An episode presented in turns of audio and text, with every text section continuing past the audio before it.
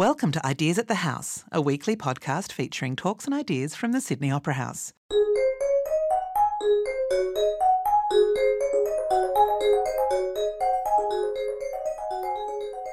It is an absolute delight to be here. Soul searching in a post truth age. I'm joined by Amal Awad and Sarah Krasnostein. My name's Fenella Kernebone. I also wanted to acknowledge the traditional custodians wherever you happen to be today. I'm on Gadigal land of the Eora Nation, and I pay my respects to elders past, present, and emerging. Uh, it's a great privilege to be here, and of course, always was and always will be Aboriginal land. Um, a big conversation today for Antidote. Uh, and as always, it's a shame not to have these conversations in person, but it's a real delight to be able to chat to my guests all about the various edges of belief, what it means to believe, uh, the endless search for answers, what drives this need to understand ourselves and, and how we exist in the world. Uh, there's superb stories that you're going to be hearing, interwoven narratives uh, from Sarah Krasnostein's book, The Believer Encounters with Love, Death and Faith, and then Amal Awad's amazing book too, travails in the many various ways that we humans, including herself, uh, seek answers, spiritual answers, healing, uh, in her new book, in my past life, I was Cleopatra, a skeptical believer's journey through the new age. So, big conversation. I don't even think we're going to be able to get to, to, all the edges of it, but we'll give it a good try. And it's an absolute delight to introduce Sarah and Amal. Hello, guys. Nice to see you. Hi, nice Hello. to see you. Too. Hello. Okay, we're talking about belief, soul searching in a post truth age. I'm not going to ask you what post truth age means just yet, because that's a really big one and it's going to take some unpacking. But let's start with the first part of it soul searching, what it means to be a soul searcher, to believe for both of you. And of course, in the context about how you have, have challenged uh, the idea of what it means to believe in your book. So, Sarah, let's start with you. What is it? What is what is belief to you in a nutshell? Can you can you even answer that? Well, I don't think I can answer it neatly, which might be part of the answer but kind of just walking around it and holding it up. It's a couple of things um, for me at least that come to mind. The first is that it is, you know, uh, a search for an answer in the absence of certainty. That's kind of the first prerequisite, I suppose. And the second, the second thing that comes to mind is that it's integral to a feeling of belonging um, or connection with, um, you know, the human collective. Um, and the third thing, which is something that I kind of was reminded of uh, again and again in the in the writing of this last book, was that it's a story that we tell ourselves um, to kind of deal with this searching. I think soul searching is a really good way of putting it. But these these questions that we carry inside that we feel quite vulnerable around you know fundamental issues like why are we here? Why do we die? Um, you know why is there injustice? Why do bad things happen to good people? All of these um, these questions that for all of us have carry you know all of us mean that we're quite vulnerable. And the belief that we um, you know subscribe to is is part of the story that we wrap around uh, that that tenderness that vulnerability or discomfort inside um, so it kind of acts as a cloak of story uh, most of the time. So that's a very long way, I think, of not answering the question. But maybe there's something there. Which is good because it means we've got something to talk about for the next little while. Um, but Amal, hearing what Sarah has to say and, and how and how you kind of have shaped your your notion of what belief might be, is is belief inherent to all of us? How do you look at it? Um, I would say I, I, second most of what, what Sarah said, if not all. I belief for me is a really tricky thing because I think it's very loaded as a term, but generally I see it as a form of security. I think it's it offers a sense of stability in an uncertain world, so people will believe something uh, wholeheartedly because it gives them belonging, it gives them structure, it gives them a grounding that they might struggle so that no matter what else happens, I believe this to be true. And I think that beliefs can shift very easily because it is a psychological thing. And you yourself uh, probably um, you have a certain character or disposition. And what I have seen personally through my research, through life experience, and from my own experiences is that often we are a certain type of person. Um, and even though we might evolve and should evolve and change, we might just redirect that energy to another belief. So I, know a lot of people who've converted religions, for example. And so, you know, the belief is completely different in a lot of ways, but the energy that goes into that belief is the same. So what that tells me is that this person feels some sense of security in that belief system. Is it inherent? I mean, there are definitely some people who would say, I don't know what to believe. But yes, because the atheist lot, for example, are as strong and fervent believers as the believers. So I don't know how there's there's so much sort of discrimination and mockery of people who believe in God, for example, or any kind of spiritual pursuits, and yet I don't see it as being any different to a person saying there is no God, because to me that is a really fervent belief based on no evidence, because you can't prove that God doesn't exist and so I, am not saying one's right or wrong, but the, the the structure of belief remains the same, if that makes sense. Absolutely, you're nodding uh, viciously or uh, vicariously there, Sarah. A better way of saying it, vigorously. That's the word I'm looking for. Um, yeah, no, to, I think to what Amal is saying. Um, what do you think? Yeah, no, I mean, I think the most interesting, the most interesting to me things to write about are the things that I enjoy reading about. And it's exactly that perspective that she's articulated so beautifully, which is that, you know, it's not really about um, defeating or, you know, rebutting someone's position. It's more about what it reveals about the world through their eyes. And I think that's what we both have an interest in exploring um, what it could mean rather than, you know, a takedown of of anyone's beliefs just on their own terms. For sure. Well, we'll probably get into all of this as, as we get through the next little while, but maybe we could go back to the, the beginning a little bit. Um, and Sarah, with you, what was it that, that sent you on your path to, to investigate this, to, to think about what it is that we believe and in the book? And I know you started off with a story uh, about being on a subway and seeing a choir. So tell us about the beginnings of this journey for you. Yeah, so this book, I mean, it didn't start off as an exploration of belief. Um, you know, whenever I set out on something that's going to be a, a long-term project, I really don't know at the beginning what what it's going to be about. I have a vague idea, but kind of the material reveals itself over time. And with the believer, it, the it, the project started with um, really stumbling across a Mennonite choir. They look like Amish folks, for those who aren't aware.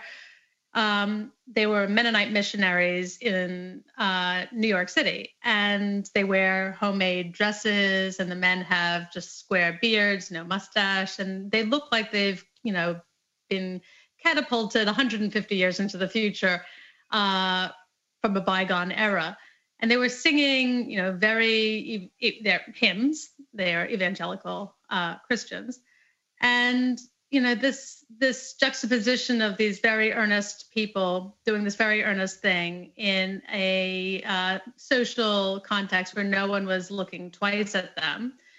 Uh, and on top of it the fact that i found the way they were singing to be unexpectedly moving caused me to kind of think about what was going on and my own curiosity and want to know more.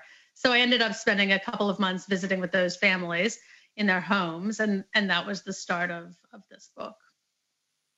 For sure. And what about for you amal? Uh, it's it's a it's an interesting thing when you listen and, and, and read your book you talk about the fact that you've always been a soul searcher someone who's been happy to kind of investigate and look into different t- techniques about about healing and and seeking tarot. And even before we started this conversation we're talking about the tarot cards and, and things like that. What set you on this journey to start to try and unravel or unpack the ideas that you start to bring up in, in your book?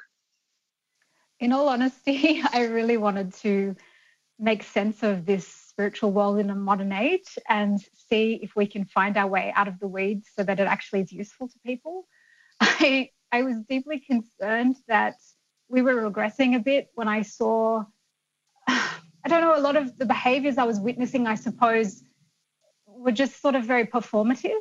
Um, and and this isn't to lay judgment on anyone because I I truly believe that that people are seeking solutions and an end to their pain, and they would you know at, at least at a shallow level most people believe they want a happy life whether or not they really do because it's a little bit hard to be happy you know i don't know but I, I, actually, now that I've had more time to think about this book and why I set out on it, because it, it was a really difficult book to write, I um I really think I was trying to say, okay, this is what we have, and this is what you can do with it, and this is where you can go with it. And it's up to you to decide that, not for me to tell you. There's no right or wrong. I don't give people a black and white solution in the book. I actually try to explore the the levels of uh, well, I guess the layers, I suppose, of what belief offers or practice and ritual, because it is as old as we've been here. Like it's it's not new for humans to try to commune with the unseen or try to elevate their ordinary human experiences. But do we do that just for that momentary feeling of rapture? There's an experience that you can have in a ritual, for example.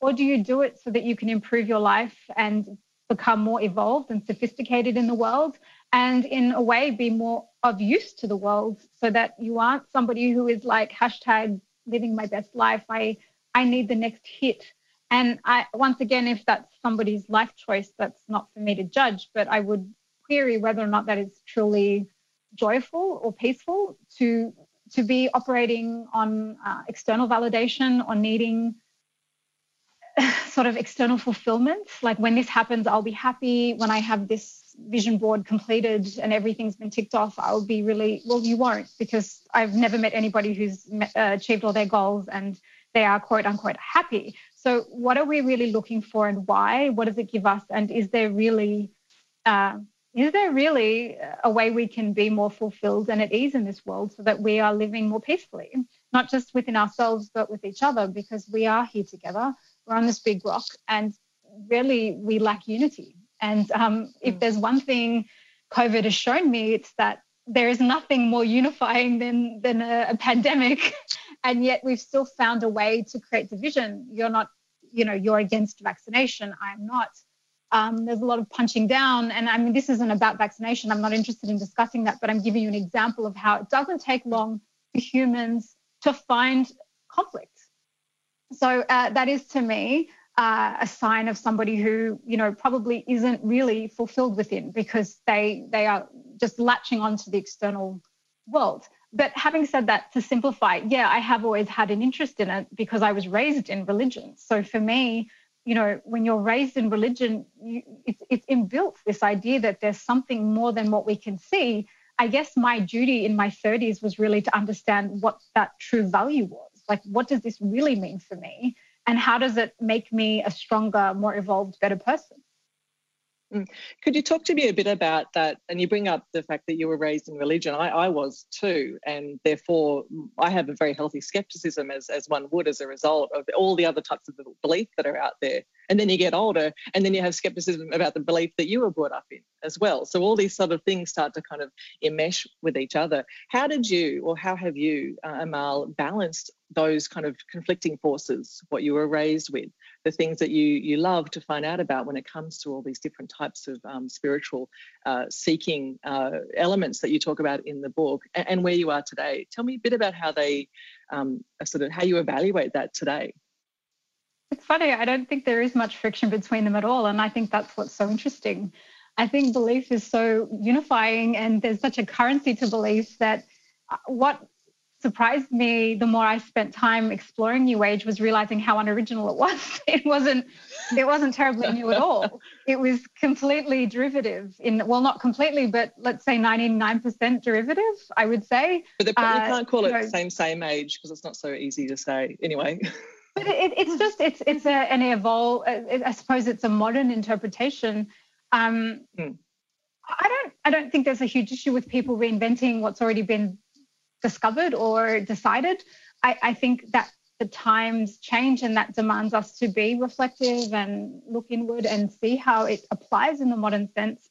Um, but I don't actually think, I think religion, the difference between religion and, say, more spiritual, that's a lot of people don't like using that word for some reason, spiritual pursuits, I see them, spirituality as, as a much more of a, a seeker's journey it is, I guess, a question not knowing if you're going to get the answer, whereas religion is very definitive. It's handing you all of this knowledge and saying this is what it is and that's all there is. And so I, I think that's probably um, I don't really talk about how I feel about religion because I don't I don't want to lay judgment on anyone. I understand I understand religion's value. Like I, I, I think religion um, is a neutral in some ways because not in all ways, but in a lot of ways it can be. It's you know people bring to something who they are. So you know, like I've met people who are so peaceful, and I've met people who are so violent inside, and so their interpretation of the same thing is going to be reflective of that nature that they show. And I, I think that for me, what I walked away with was a complete appreciation for how unified most beliefs were, which is that we are sort of uh, that that there is something greater than that than us, I suppose, but also that we are at one with that. That there is a sense of oneness.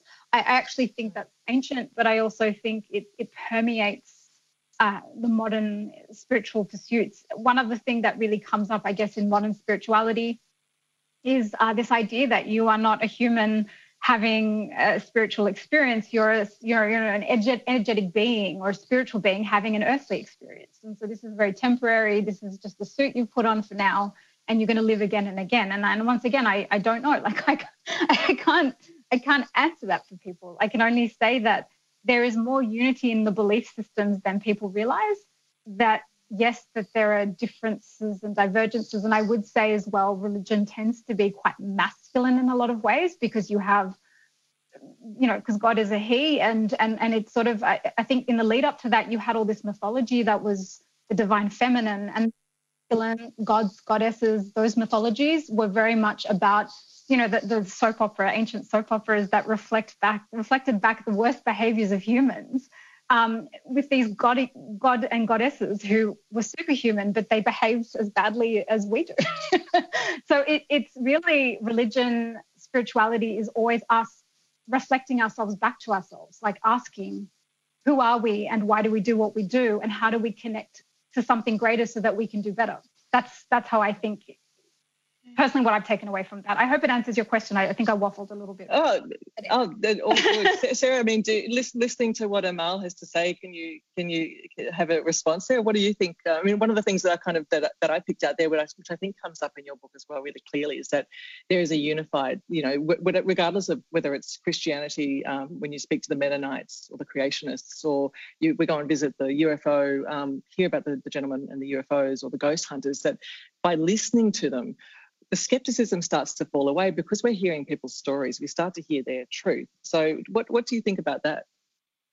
Oh yeah, absolutely. I mean, I think Amal described um, what I had seen as well, which is that you know the the stories themselves can be quite different or purport to be totally new um, or distinguish themselves in a variety of ways.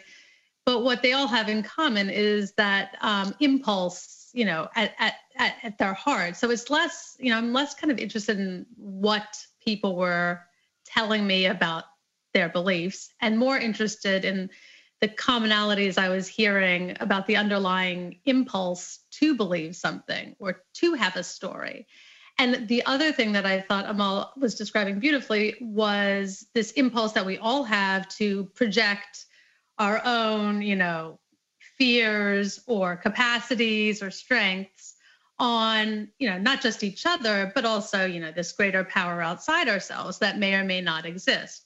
And you know if we could kind of just look at those underlying impulses the underlying emotional patterns we might be able to have a, dialogues that at present seem completely impossible because we keep on decanting the impulse into these very simple stories about blame and anger and who's right and who's wrong and twisting the details and the facts in particular ways. When if we all could just take a step back and think, isn't it crazy that all this will end? And that makes me feel atrocious given the things in my life that give it meaning and which I love. And we could just sit with that. Um, but you know, that's not going to happen. It's not going to happen on Twitter. It's not going to happen in any of the tabloid newspapers. And so we keep on finding ourselves on the same, you know, washing spin cycle of, you know, pointing fingers and, you know, investing heavily in things that to the outside just seem nonsensical. Can I just add sure. one thing? I, I would say that fear and I know, I know a lot of people think that religion is a very fear-based sort of administration, and, and to an extent it can be because it can be punitive and all of that. But uh, you know, I do feel that even I've noticed that in modern lovey-dovey spirituality, like this idea of if you have a negative thought, that's your on you. You've created your own negative world, and it's your fault that you have gotten sick. And um, you know, if you want to manifest, don't you dare for one second not believe that it's possible, because if you if you believe that it won't arrive, and then it's on you. And I I, I think it's a really confounding, confusing world sometimes, because on the one hand, it's like telling people to surrender and detach and everything is divine timing and you know you are you are a co-creator with with something divine and on the other hand where's your vision board and how many things are you going to tick off and why are you you know like it's it's this if you're a vulnerable person looking for answers it can really mess with your head i i think. Uh, and I, that was probably another reason why i wanted to throw open the you know the blinds on this to sort of say well like why are we why are so many people vulnerable to things that are robbing them of their serenity of their ability to decide for themselves. It's not actually improving their lives. It's actually just creating more fear more hesitation uh, more dependency. And I, I think that you know your your best bet in life is to be self-sufficient and have a, a, an inner fulfillment that is your true guidance system. And and whether or not that is with a, a strict belief in a higher power or not isn't the point. It's that you know how you feel directs your experience of life. I do believe that um, to a, a, certain extent.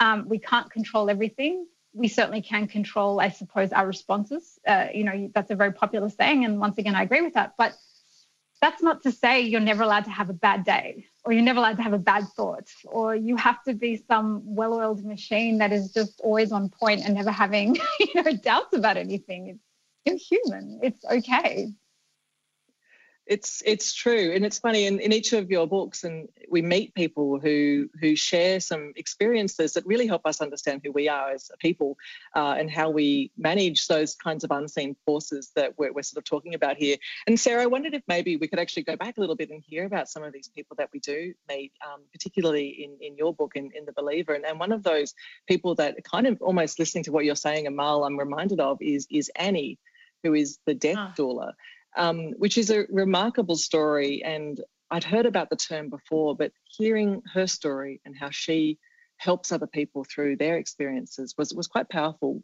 What was important to, for us that you wanted us to learn about what she did and who she was?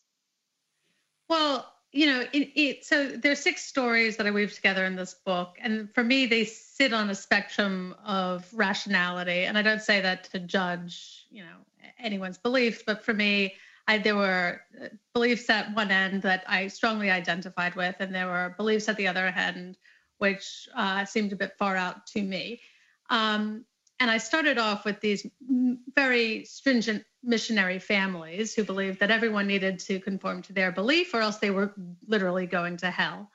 Um, and through them, I found the story of the Creation Museum, which were also slightly different Christian fundamentalists in the exact center of America you trying to use science to prove the literal truth of the Bible. And there, what was being kind of reiterated, that story at its heart was if the Bible wasn't literally true, then death doesn't exist as a punishment for sin. It just exists for no reason. And our God is not a just God and nothing makes sense. And it was a very kind of very um, it was reminiscent of a much earlier stage of human development it's a child's kind of yearning for sense and justice.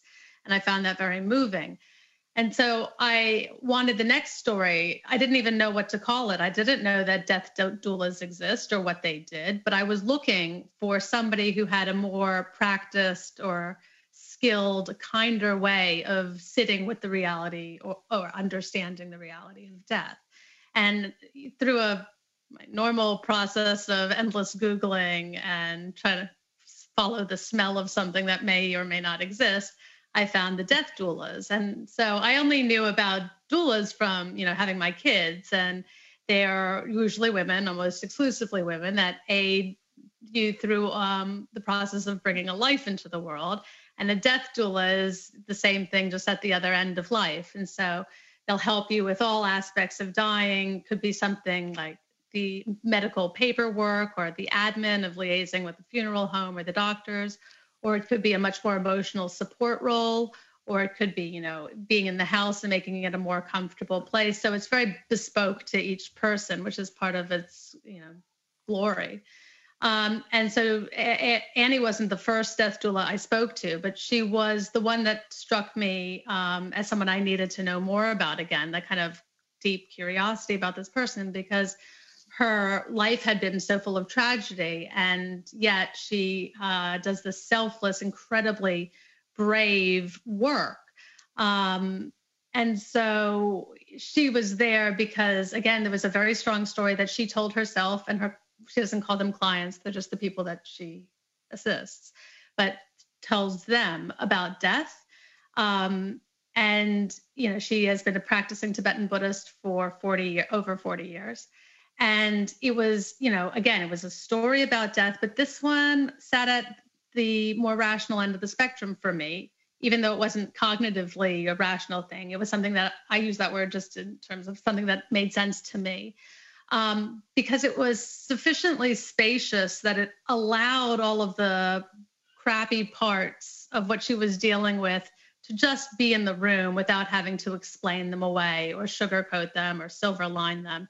And she very much conceived her role as just sitting there in the hole with with the people that she was helping, rather than as Amal was, you know, pointing towards, you know, creating some guilt in them for not trying hard enough or bringing it on themselves or not being positive enough about she was just sitting with them in that moment and just feeling you know the shitty parts of being human. It's not really a term of art but we all know what they are. Um, you know they could all exist in the room and so uh, being in the presence of something like that it, it i mean it, it feels holy um, and the benefit of the type of research that I do is it's four years of immersive observational research. And I got to see Annie in action, um, aiding a woman named Katrina have the death that she wanted, and Katrina as well. To be around that sort of open eyed facing of death was also holy.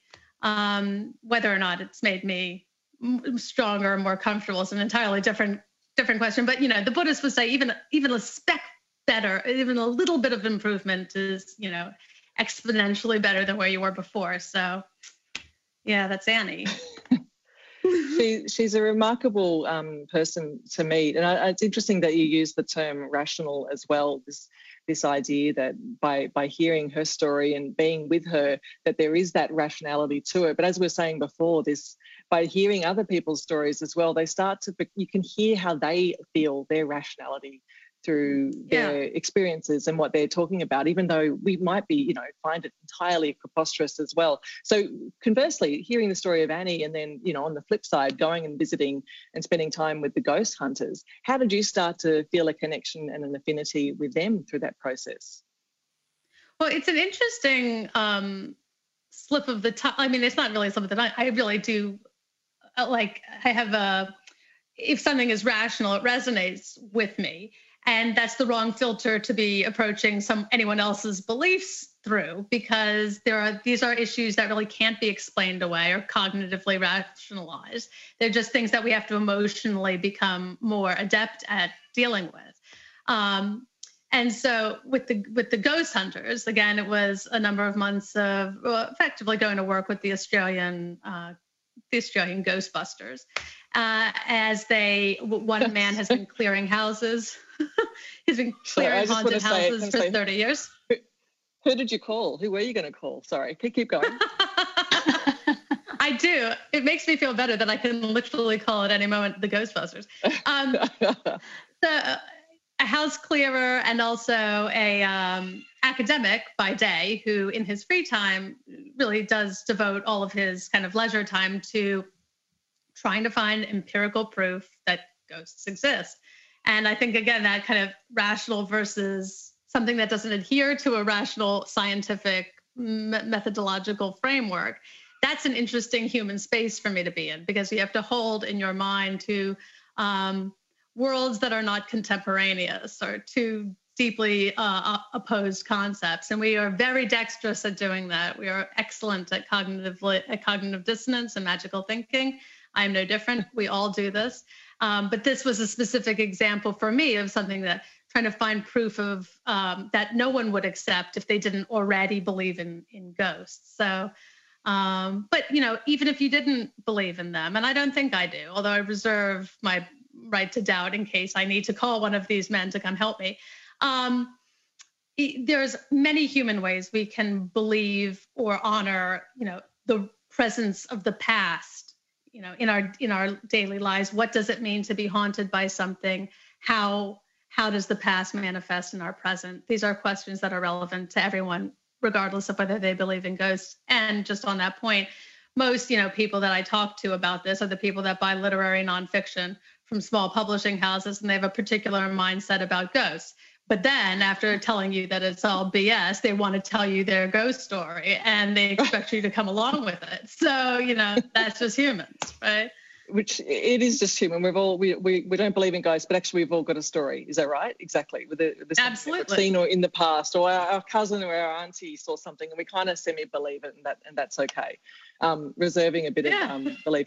It's it's interesting because the the different ways that you both weave your own story into your books are, are, are different. So Sarah, you do it in a more sort of journalistic fashion, and so do you, Amal. But you also uh, do the the the activities Amal. Tell me, tell me a little bit about um, the pursuit that you knew you had to do to uncover these various spiritualities in order to sort of, um, I suppose, explore the lengths that people will go to the pursuit uh, to find happiness, to find peace. Tell me a bit about what you needed to do in order to get these stories out there. Um, so really, the main thing was I decided that I was going to do all the stuff that I was skeptical about. So, uh, sorry, I should let me think about this. I, I was always a little bit skeptical. So I think I'm that kind of person who I would do something and then if it worked, I'd be like, but would that have happened even if I had done that or uh, hadn't done that? You know, like it, I had that sort of way of thinking. And so, but I had my limits, like Sarah was talking about, sort of her, her you know, the, the spectrum of rationality well, i have a spectrum of woo and it was it was like how far do i want to slide down this spectrum of woo uh, because there were just some things that I was like, you know, I get that the people embracing this space are highly unapologetic and really truly believe in it, and I I, I could honor that for them and and and and allow that. Um, but it was like that's not for me. So I I mean I, I never liked conscious dance. I, I like some of the people I've met through conscious dance, but I really struggled with it, and I to this day I I just I don't think it's my thing, right? So it was it was so just, just, sort of allowing myself. What, what is what is conscious dance for those that may not be aware uh, of what this is? This is towards the end of your book as well that you talk about this. Conscious dance is really unconscious dance. It's kind of almost a release. It's a system that you know there's not one way of doing it. I, I talk a bit about five rhythms in in the book, but that's just one very sort of uh, directed system of unconscious of conscious dance. But conscious dance is essentially a release of, uh, I guess, emotion, um, it, it, it, can be quite uh, frenzied. You're building up emotion in the space. You know, people knock things over and wear knee pads because they don't know where they're going to go with it. And I just, it's one of those things where I think it's really about complete abandon in your body and mind and mm. soul. And it's not that it's not effective. I, I just think you have to be somebody who really doesn't care that you might be having um, a religious moment or a religious experience in front of other people. Some people want that. So they, they go to these events and there's definitely community. I've seen amazing community develop out of that. And I'm really, really not bashing it. I think it can be a really powerful modality. It's just probably not my choice. Um, but having said that, so the, one of the things that I did in the book that I wouldn't usually do is um, I had a, a, spirit guardian drawing done. Um, they make me cringe because I don't like the idea of just this sort of pilfering of Native American tradition and, and I'll take a pinch of this and a pinch of that. And you know, the spirit guides are always, you know, Native Americans most of the time they are. And uh, I, I, just, I don't really get them. So I, I was really skeptical about that. But I decided I was going to deliberately get that done, not to mock it. It was a funny exchange because she was so unapologetic in her belief that there is a, a guide named Stone following me around. Um, but I also just really understood this was her method. This was her creative portal. This was her way of making sense of what to so many doesn't make any sense. And I, I thought I, I don't see a lot of harm in that. If a person, I, I remember once being at the festival, it was like a mind, body, spirit festival, and I, it was before I was writing the book, and I'd considered getting a drawing just out of curiosity because I was sort of like, oh, maybe it'll be fun. And there was a woman waiting for her turn who said, Oh, no, um, I had this done years ago. And she drew exactly who I had seen in a dream. And so I, I think the, the real uh, pull of this sort of thing are moments like that, where something that you cannot explain, but you know to be true for you happened. And, you know, I think that's what I was trying to sort of uncover a bit more and realizing that the more you layer it and perform something, the less it is that authentic moment of truth for, for the person. So when I had the, I had, think I had a karmic healing with crystals, and it was it was silly. It was very nonsensical, and I really almost didn't believe. I actually have to say I, I struggled to believe that she was really herself really doing it, but that's rare. Like a lot of the time, the, the battle I have is I'm dealing with someone who, like Sarah said, is like really believing this and I don't. And so that I don't punch down. I it wasn't my my duty to sort of say, would you look at this? This is this is nuts. You know, it wasn't that. It was it was more like, is this helpful? Like when she's calling on the council of guardians and my spirit guides, and I make a joke about, you know, are they like somewhere waiting in the green room, you know, eating lunch and scrambling to attention because she's called on them now. Like I was trying to, the humor was more me gently trying to pull it apart a bit and say, if you want to look at this logically, this is this is silly. Like it's not it's not mm. possible. And then on the other hand, what if I have a really strange experience and she's confirmed it in a ritual? Like that to me is more interesting than just saying stuff, you know yeah, ab- absolutely. It's interesting. You used the word community before, and and in this era where, as you mentioned it earlier, that we're we're living alone. A lot of us, are, you know, we're in isolation presently. I'm in New South Wales, so you know, and in Melbourne and other places around Australia, we're in lockdown. You know, we're we're lonelier in some ways more than we ever were before. We're communicating online. Hi guys, you know, it's nice to see you. It's a strange thing. So we're less likely to see people's faces. We look in people's eyes, but we've always got a mask on. So connection is a kind of a funny thing. What is it about these different pockets of faith or belief that in some ways we can you know we might look at it with a bit of skepticism but the fact is there are moments there where people can actually join and, and have those conversations together amongst their community you know where before they may have been on their own entirely. I, I wondered if we could talk a, a, little bit about that. I mean sarah maybe that's something that is something that you sort of discovered through the process is that you know this is a moment where people regardless of what you believe you can find someone else like you who you can connect with yeah, I mean, my um, the stories in each of uh, in each of the stories in this book, it, eh, there's another story about groups and group behavior, um, and you know, big and small interactions. Uh, you know, I, I hadn't spirituality is one of those words that you know what it means, but then when you're called to actually define it and articulate a definition, it suddenly eludes. and then like so, go to the dictionary at, online. Well, exactly. Well, exactly, and it's like there's so many, um, so many words like that. And mm. when you start looking at the concept and how it's applied and how it's understood, it's really about connecting to something or someone outside of yourself. So it can be, you know, the collective of human of humans on Earth, or it could be, you know, and any range of things. Um, but it is, you know, this idea that you are not just this atomized being, but you have this connection to something greater. So then the stories told in these, you know, groups, many of which I was quite jealous of because they had certainty and they had communal support, they had approval and a very clear path towards, you know, there was one way of doing uh, many many things that you know we kind of drown in choice and discernment by ourselves. So um, you know, in that sense, there's nothing there to mock. There's there's you know, it's a very normal, natural human impulse. I think the question you know that we need to then ask is looking at ourselves in our beliefs. Like, are these just the stories that we can tolerate? Are we there because they make us feel better? Um, are they big enough to kind of encapsulate a range of human experiences? Are we using them to justify our own impulses towards blaming or anger or, you know, to escape our own failures or fears?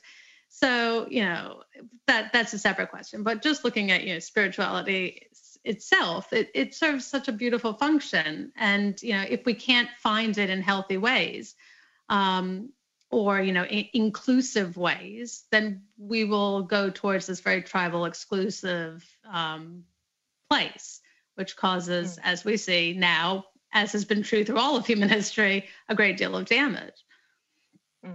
can i Emma, just add to that I mean, yeah i think this is really interesting to me because I, I think connection is essential as you can see from the way people are behaving um, in in lockdown, once we're being told we can't connect and go out, we want it more than ever. uh, and I, I, completely understand. I know, I miss I, you guys. A, right, I'm I'm a hermit. I can work alone, and yet it was still really challenging for me as well to adapt to this idea that I didn't have the choice anymore of of that. And you know, there are a lot of challenges with lockdown in general, I suppose, but and I'm not trying to belittle that experience. But what I would say about uh, community and belonging th- there's two things that I wanted to just sort of think about there.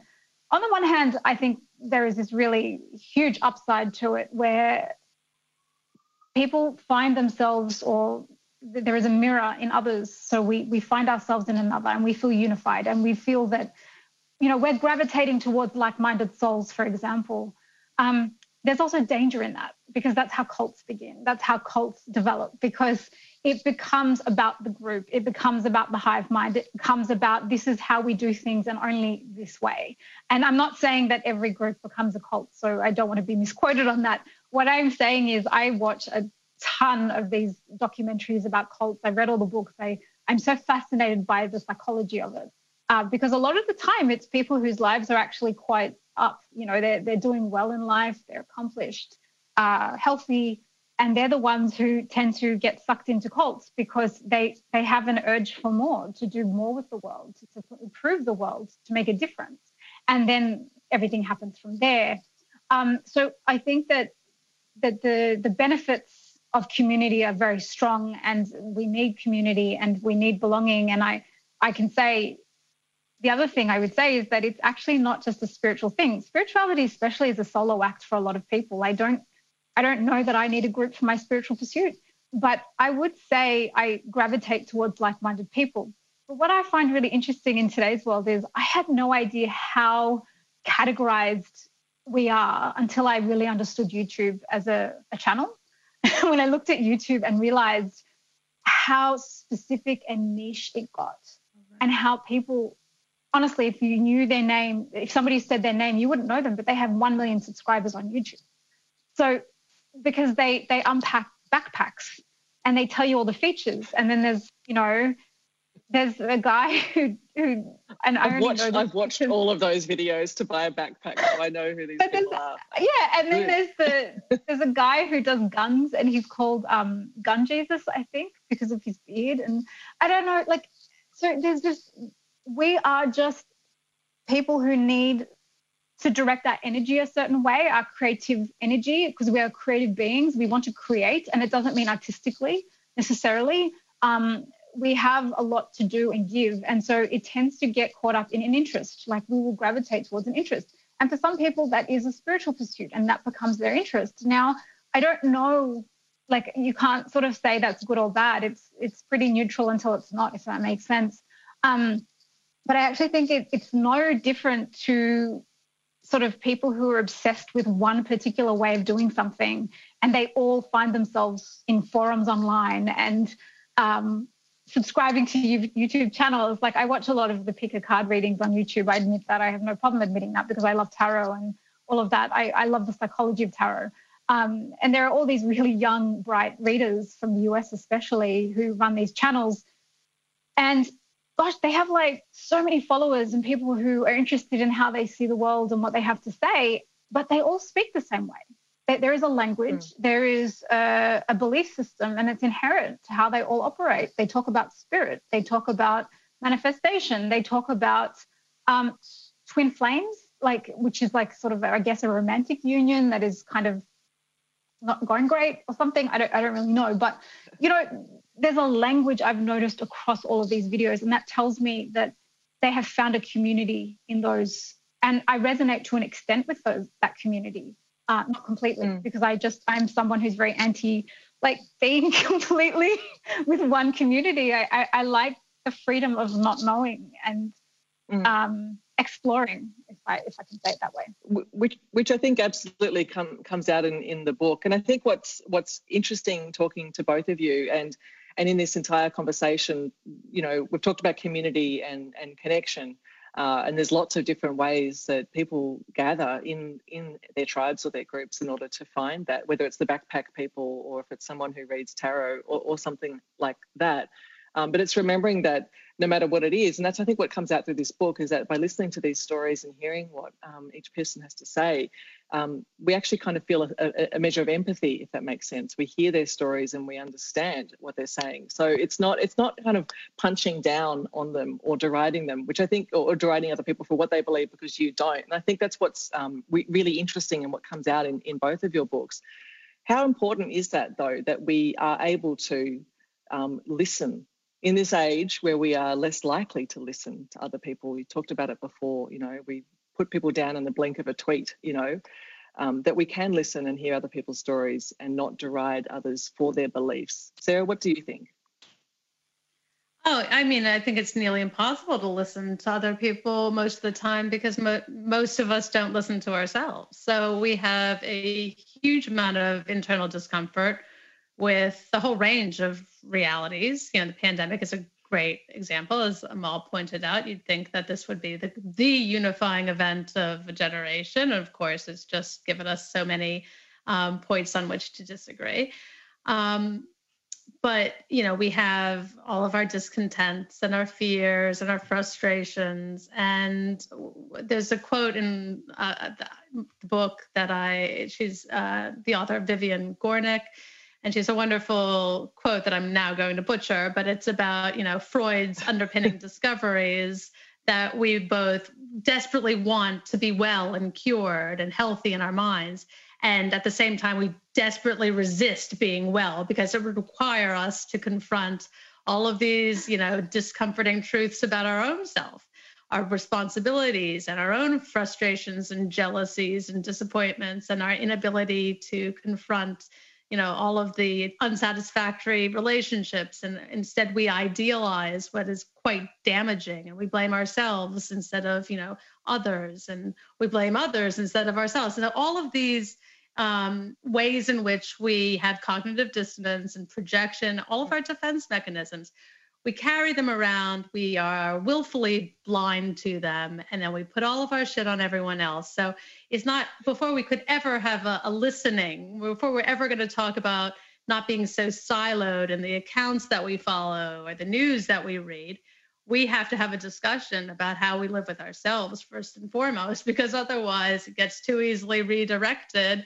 um, into blame and anger, which is legitimate a lot of the time as well, but it's not going to get us anywhere. So, again, a long way of not answering the question, which I've now forgotten. oh, you have answered, and I, I, I, find it really fascinating because I think we're actually emotional vacuum cleaners. I just think we're sucking up everything around us all the time, and then vomiting it back out and just projecting onto other people. And I, I think we can we can give ourselves, you know, a bit of a break and say it's all right to be a flawed human the thing that I try to do as for my personal growth is to identify those moments where I am not listening and I'm I have shut down my internal guidance system and absolutely am just a projection machine. Like we're just these little projectors. And whenever people like I'm one of those people that when people come to me for advice, oh my God, like I I'm so I'm like bang, I know exactly what to say.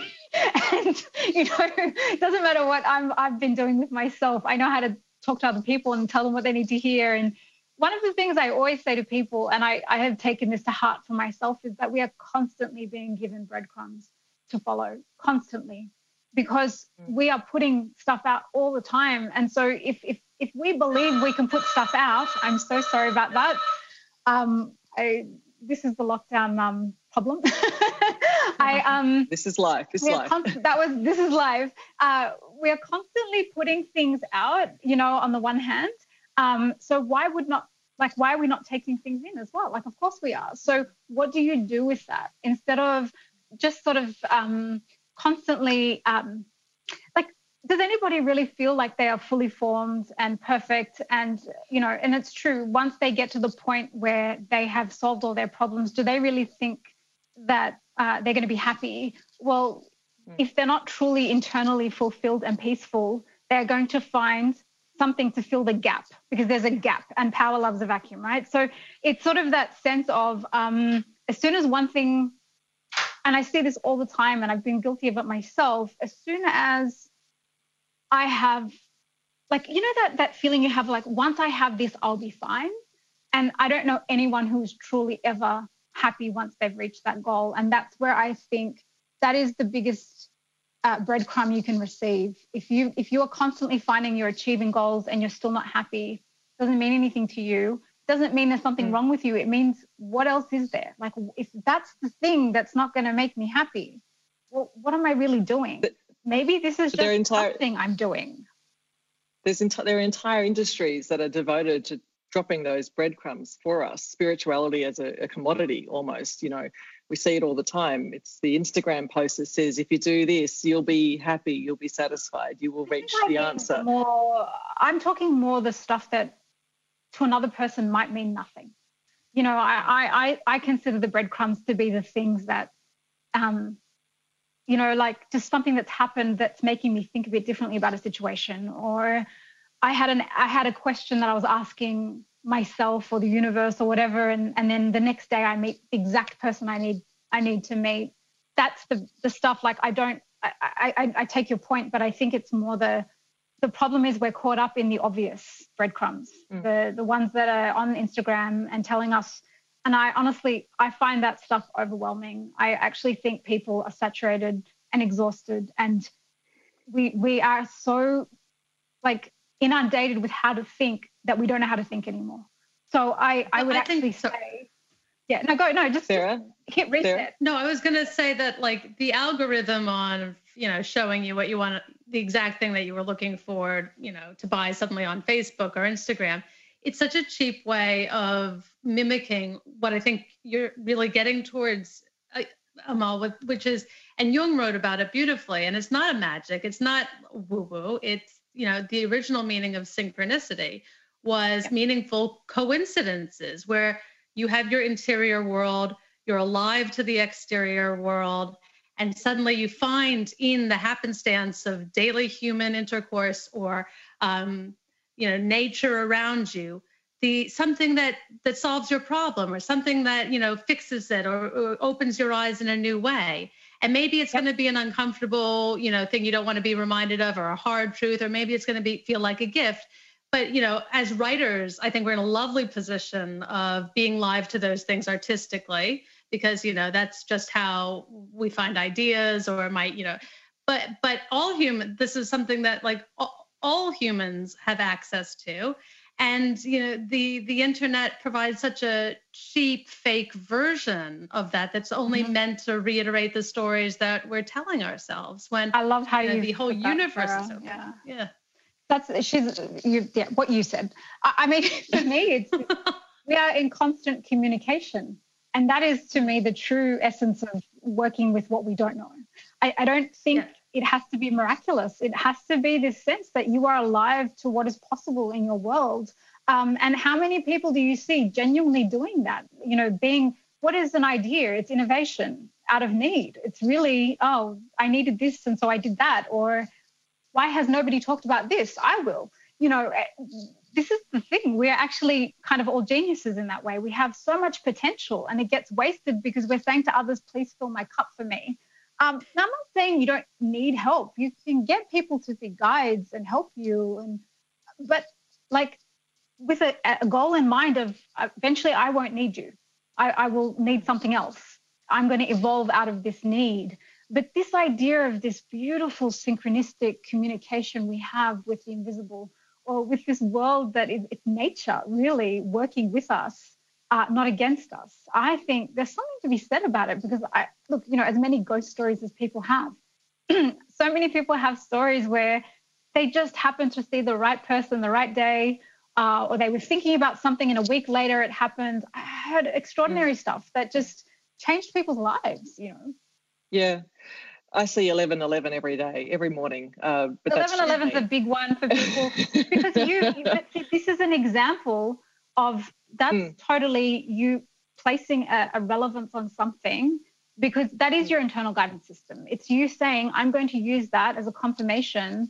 Um, it's a very popular one. Most people, I see it yeah. on like Facebook a lot, like screenshots of 1111. And, and, and it's because it's, we know inherently or instinctively that we are powerful enough to be able mm. to direct things to an extent or um, be engaged with what, what we And I think that's I, I, think that's what's really lovely about um, reading both of your books and spending um, some time, you know, in the world that you help us as readers or as listeners, um, if you're listening to the book, uh, to inhabit. And it's it's quite lovely. And I think just as we we get into our final moment, our final minute, in fact, I, I wanted to just ask how, um, for you, Sarah, meeting in people in the book perhaps has changed how you see the world or how you believe, and also Amal for you too. So Amal, maybe I'll start with you. How has that uh, worked out for you?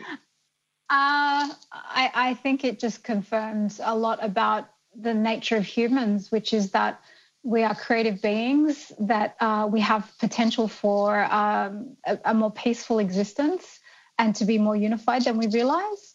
And uh, what we have to be careful of is uh, packing up all of those superpowers really into performance so that it, it feels like we're doing something, but we're not really changing. I, I, think that I met people who are really living that truth and their lives were genuinely quite peaceful. And I, I, I see a lot of people talking about privilege, and, and a lot of these people didn't come out of privilege. They've had hugely traumatic experiences in their lives. So I, I think if we can be less judgmental and sort of try to be less projecting of our own angst or use those moments of judgment to say, why am I why am I so pissed off right now? like, why is this annoying me? For sure. Use that moment. I, I think that's what mm. I learned the most from the people I met, that there were definitely some very authentic, authenticity to me is at the heart of everything. And I think mm. that's and the best. That's it, for sure. And, and Sarah, just uh, your final words? Yeah, I mean, I, I, I think just, and to come full circle back to the uh, title of the session, what I, I learned was that I don't think we are post truth, and I don't think we ever were. I think we've moved past, you know, there being one religious orthodoxy for everyone and one political orthodoxy for everyone, and you question that on pain of literal death. We move, we've, we've passed that, but you know, we're still in this very weird space where we fail to respect the areas where it's totally legitimate and actually good and healthy to have your own personal emotional truth and that they can and should coexist and they will be different. Um, and at the same time, we pretend like factual truth is up for grabs when, you know, it's not scientific fact per se, but science as a method for reaching it, truth to the degree that we can call it. So we're kind of the portion, the food is shit and the portions are too small. We have, you know, when it comes to, you know, listening to what people are saying and respecting their truth and then on the same night calling certain people out on something that's actually quite violent in an interpersonal or literal sense. Um, we haven't yet gotten that balance right. But I think it might start um, with kind of just sitting in the discomfort or the you know your tendency to project or whatever knee jerk emotional reaction good or bad is coming up and just thinking about that again for yourself before you go for someone on twitter you still might do it but you might have the benefit of thinking again or looking again or listening a little closer mm. to what's underneath. Um, and you know, like Annie said, even that little bit of improvement would be exponentially better. Mm, just taking a pause. Um, absolutely. Um, what a delight. What a big conversation. Uh, more to come, I'm sure. Um, and thank you to, to both of you for sharing your insights. And um, yeah, I've absolutely loved reading both of your books as well. So, my thanks to you watching right now at the Antidote Festival. And a big thank you to Amal Awad and Sarah Krasnostein. Thanks, guys. Thank you. Thank so you much. both. Thank you. You can watch this talk on stream, and you'll find the link in our show notes. Thanks for listening to Ideas at the House. Thank you.